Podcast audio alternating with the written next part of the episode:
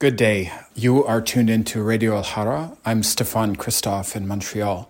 This is my monthly artist interview uh, contribution to this station in Palestine, uh, Radio Alhara. I uh, speak with an artist each month. Um, it is Friday, the 4th of March. And on the broadcast today, I'm going to be sharing an interview that I did with singer songwriter Bruce Cockburn.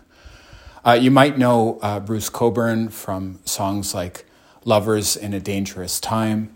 Uh, also, his other song uh, that really is a focus of this interview, which is If I Had a Rocket Launcher. Bruce Cockburn has been a steadfast presence in folk and singer songwriter uh, networks uh, within North America for many years, um, decades. And um, I've always appreciated his work, and particularly uh, thought about his song, If I Had a Rocket Launcher, many times uh, in the context of thinking about what it means to resist injustice.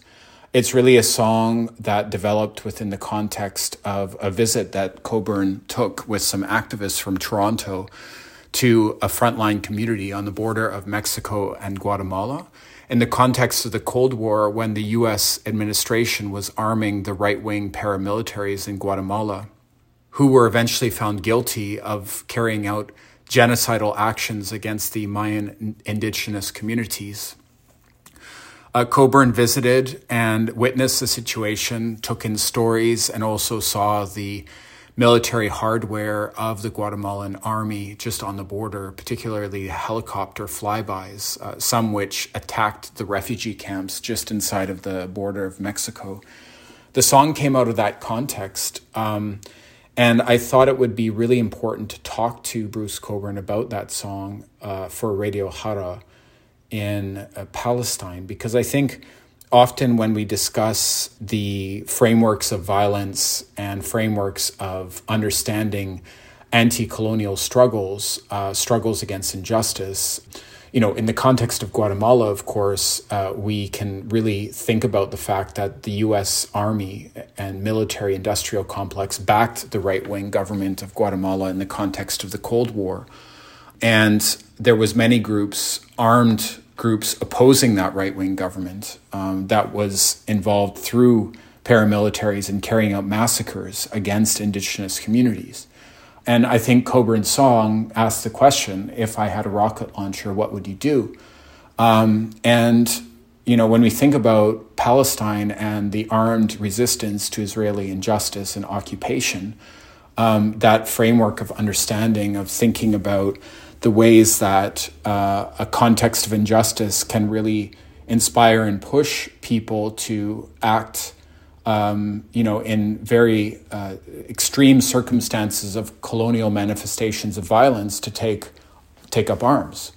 And this is, you know, coming from a singer songwriter who's beloved in, you know, Canada, who wrote this song. So I wanted to have a conversation with him about it for Radio Hara in Palestine. So here's my conversation with Bruce Cockburn. People in churches saying, look, saying the same thing I'm saying, that we got to get along, we got to figure this out but but uh, but they're up against we are all up against this this other phenomenon which uh, you know as I I tend to define things in spiritual terms a lot for myself. And uh, to me when I the, the first glimpse I had of Donald Trump when I realized actually not of him but of his supporters when I realized like six months before he, the election that he was going to win it that that, that I, I thought this is satanic. This is like this is so wrong. This guy is the, the worst possible uh, presence uh, in in that kind of position, and um, he didn't let me down.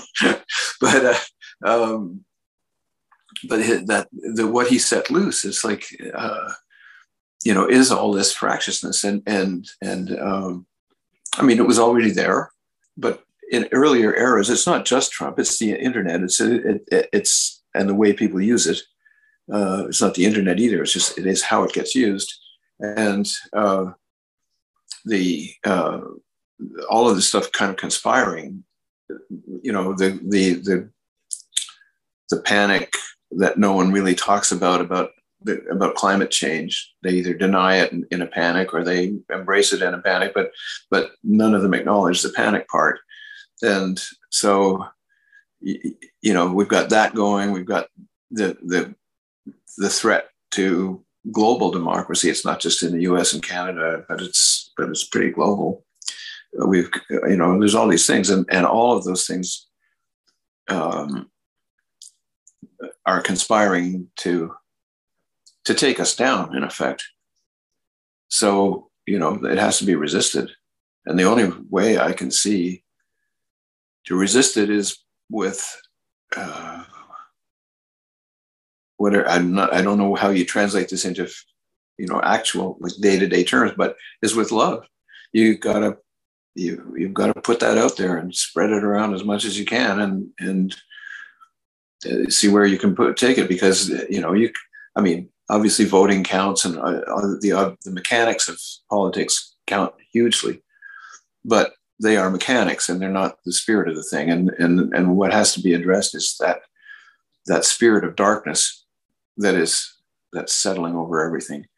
Um, it, you could see it in psychological terms. It, and I've said this, you know, in other contexts uh, earlier on, but it's, it seems to me, it has seemed to me for a couple of decades now that there's a war within humanity, within the human, the collective psyche, kind of between uh, between Thanatos, the desire to be dead, and the urge to live, and and uh, that's that we often express as love, and and those things are are uh, they can coexist and do in in a, in a balanced person, uh, but when you when it becomes a collective thing, it becomes more easy, easier to tip the balance in, in one way or the other. Well, in, in the wrong way, I guess. It's not not easy to tip it in the right way for some reason, but uh, um, so the, the urge to self-destruct, like we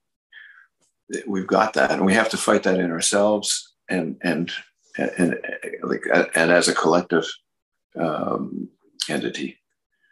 There's a lot of um, love that you put into your work in terms of your work as a musician and the amount of hours that you spend on on your craft and um, the preparations that you're working on to share that craft publicly.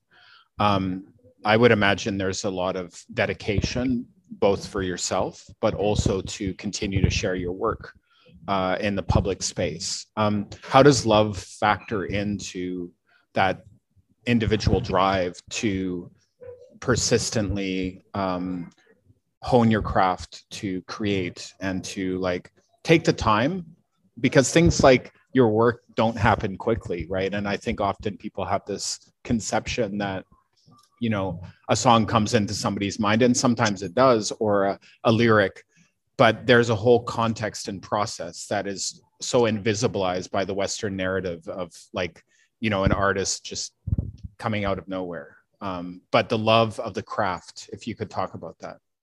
Yeah well it's i mean for me it was a long slow development. I, I mean it, some people have an easier time of it than i did i think of, of, of understanding that aspect of things. I, I mean i when i was a teenager i wanted to play guitar.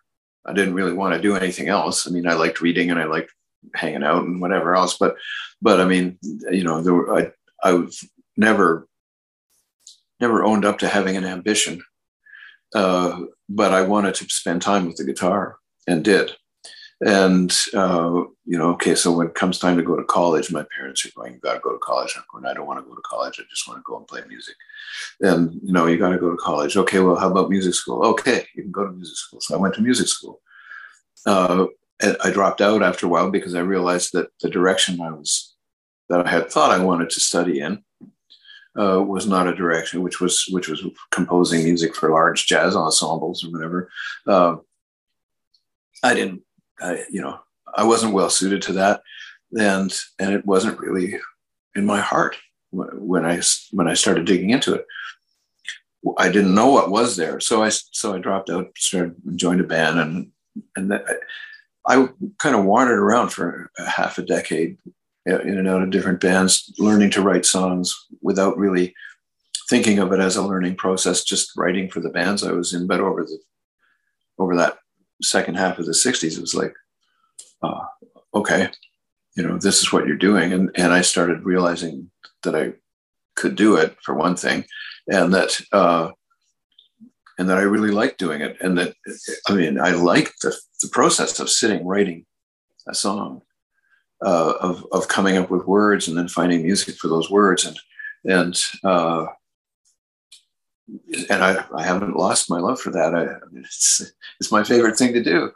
It doesn't happen all that often, or at least well, it happens often enough, but it not not not with the frequency that would be more satisfying. But because there's large gaps, you know, where I don't write anything and don't have any ideas, and then then some stuff will come and and uh, you know so. Um, but that's been the pattern for you know the last 50 years or plus and and it's and it comes over the years. What i learned was at first i learned that i actually do love it you know for i mean i couldn't define love to myself or because i grew up in a family that never used the word. So you know it's just it's like what does that mean? I don't know what it means. But uh, over over the years i discovered what it meant. And one of the things the first clue was i discovered i actually love my audience. Once i had once i once somebody pointed out to me that i should pretend i did uh, it's like, what? Oh, you mean you're supposed to love these people? But I thought I was just scared of them, you know. But I still got up and did it because I wanted to play the songs. But but then it, once I once I started pretending I loved them, I discovered that I actually did, and and, it, and that you get you get this flow back and forth, and uh, so you know that's part of the picture too. I mean, I'm, when I write these songs, I'm writing them for uh, in the expectation that people I love are going to hear them right on. Respect respect. Um well one song that i love is um if i had a rocket launcher. Um i've listened to that song countless times especially as uh, an activist. I really appreciated the context within which it was written. Um, and it's gotten quite a lot of shares recently um, but within this song, I'd love to hear a bit about it. But within the song, one of the lyrics is, I want to raise every voice, at least I've got to try. Every time I think about it, it water rises to my eyes. Can you talk a bit about like how you came to share that those words? Um, I'd like to talk a bit about the specific context of the song, but I know that you're pointing to a broader idea here um, yeah. about collectively raising voice. I've talked about this song a lot, as you probably know. So, you know, uh, some of what I'm about to say may sound a little rehearsed, but basically, the song was a product of some days spent in two refugee camps in the south of Mexico, in Chiapas, very close to the Guatemalan border, in a period when there was a, a ferocious war of repression going on in the Guatemalan highlands against primarily against the native people uh, who inhabit those uh, those mountains. They're Mayan people. Uh, they are, live in with in varying degrees of sort of traditional style, but the the um, there was a revolution because of decades of abuse by by and, and racism by the people who control the country against those people. Um, and the, the abuse would take the form of you know if somebody showed up wearing glasses it might mean they could read and therefore they were a threat to the powers that be and they would be exterminated. And uh, uh, you know and not usually in, in in a fairly brutal way. And then they started doing this to whole villages uh, when as as the rebellion started, after decades of this people got fed up and you got a leftist revolution that went out and, and became an army and fought the government okay, well, you know, but the, these people living in the villages, the, the, the government's philosophy was, which they learned to some, some degree from the United States, um, was because they employed a tactic that, uh, uh, that was used in, uh, in Vietnam with about the same degree of success as it was in Guatemala, which is not much, uh, of creating strategic hamlets. So they forced people to move off their traditional land and into areas that could be easily controlled and monitored. And um, people didn't want to move. in the, the Mayan culture, they bury their name, they bury their umbilical cord where they're born, and they don't want to leave that spot. That's part of, the, of their understanding of how the cosmos works, and uh, so, among other things, that that was an impediment. Uh, so the military responded to that kind of resistance by going in and exterminating villages.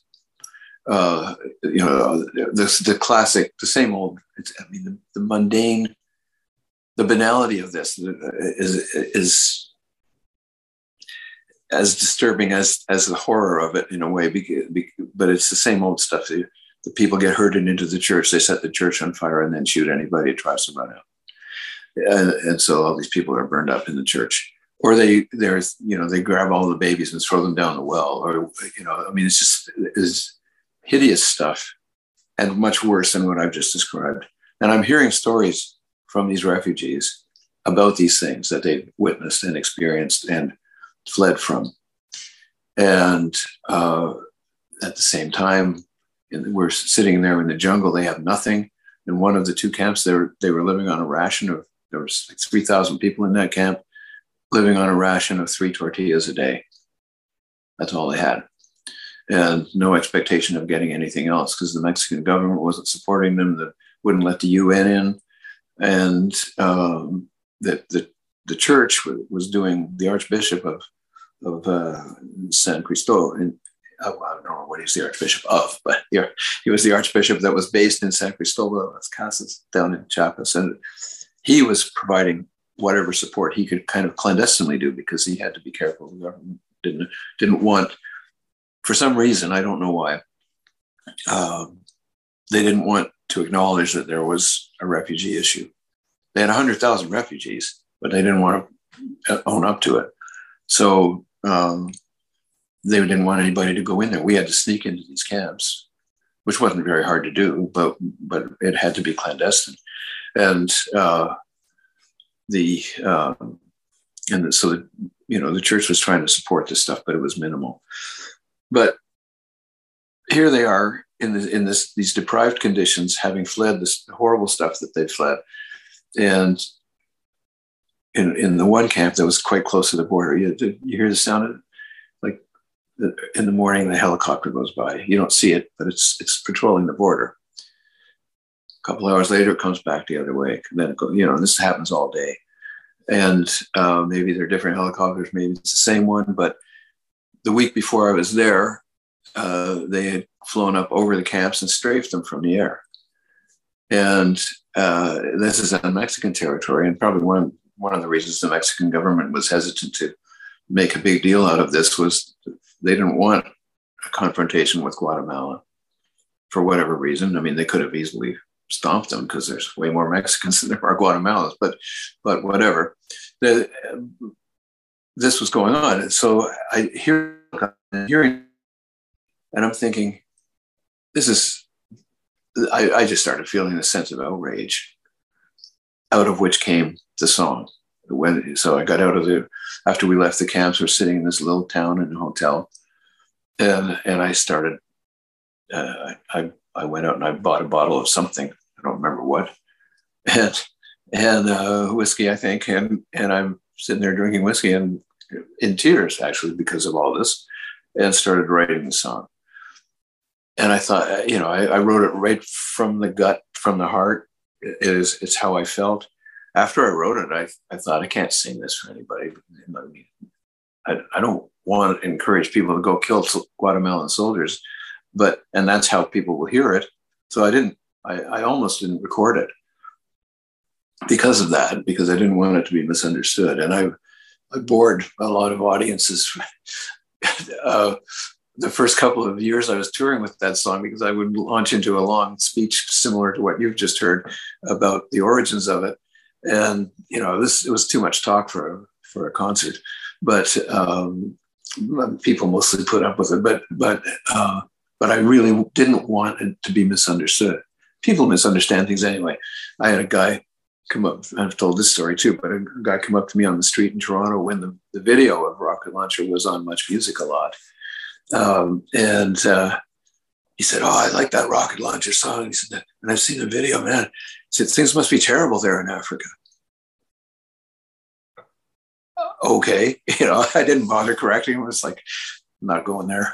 I've got other things to do with my time. But, but you know, I mean, the guy was being nice. He was, and and he was genuinely touched by the song, but he wasn't paying attention, and he had no knowledge of the context. And so, what he heard in it, what he liked about it, was the expression of outrage, and and that that unfettered, I guess, it strikes people this way, an unfettered kind of expression of of that in, inter, internal rage that we seem to be born with, uh, that we spend large parts of our uh, intentional life kind of subduing, and uh, and that um, you know that's I think why the song was so popular.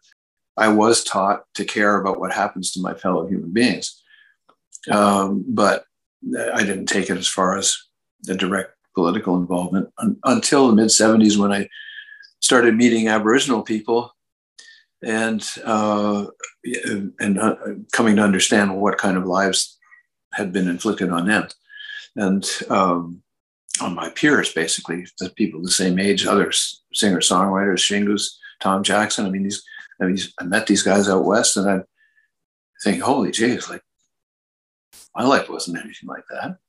So you know, and why is that? So you know, you look at these things, and um, that that was the start of it, and then Central America kind of pushed it further. You mentioned your um, collaboration with Indigenous artists, uh, both on the album artwork. Um, uh, I know that you collaborated with some Indigenous artists on the cover uh, art for um, some of your albums and also for the imagery. Um, and the relationships you talked about. Um, why uh, was this important for you, and how is it related also to the experiences that you had in Central America? Central America, particularly, was related in the context of Guatemala and the other countries in the region too, but primarily Guatemala. The the, the main victims, the the, the, the largest uh, proportion of victims of that war were indigenous people. Uh, and of course, that's a continuation in what is on our unfortunately traditional terms of of what used to be done here, and the end result was similar. That you end up with a, an apartheid system that, or or the model, the actual model for apartheid, uh, and that a failure to understand that that indigenous people were actually human beings and that they should be you know, the, the, the notion that they should be treated in some interim, some, some way between kind of uh, farm animals and people. They were somewhere in between there. And so, um, you know, just that we look at that and it's disgusting to think that anybody thought that way, but it was the prevailing attitude among, uh, you know, among European settlers. So, and it's still, I mean, in the 70s, when I first started traveling out west, it was real easy to find that attitude among the, the, the white population of, you know, Saskatchewan and Alberta. Well, Alberta, I mean, it didn't just extend to Native people. I mean, the, at the turn of the 20th century, I, I, read a newspaper article from the early 1900s from Edmonton um, which made a distinction between white people and Ukrainians.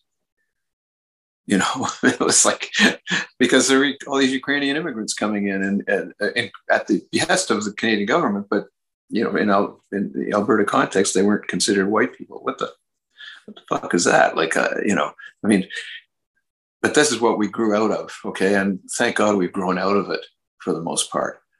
Uh, everybody benefits, but it's there's there's still room to to keep that process going. That was a conversation with Bruce Cockburn, singer songwriter. Um, I would encourage you to visit and learn more about his work. I'm Stefan Christoff in Montreal. This is my monthly artist interview series on Radio Hara. Once a month, I feature a 30 minute interview uh, here on the station, and uh, it's my pleasure to do so. So I'll be back in April with another uh, interview. And in the meantime, free Palestine, and I'll talk to you soon.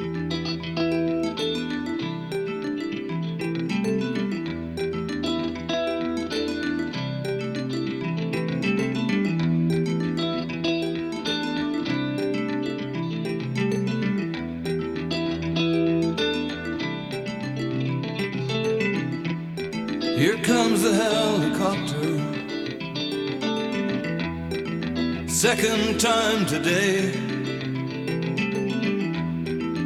Everybody scatters and hopes it goes away. How many kids they've murdered.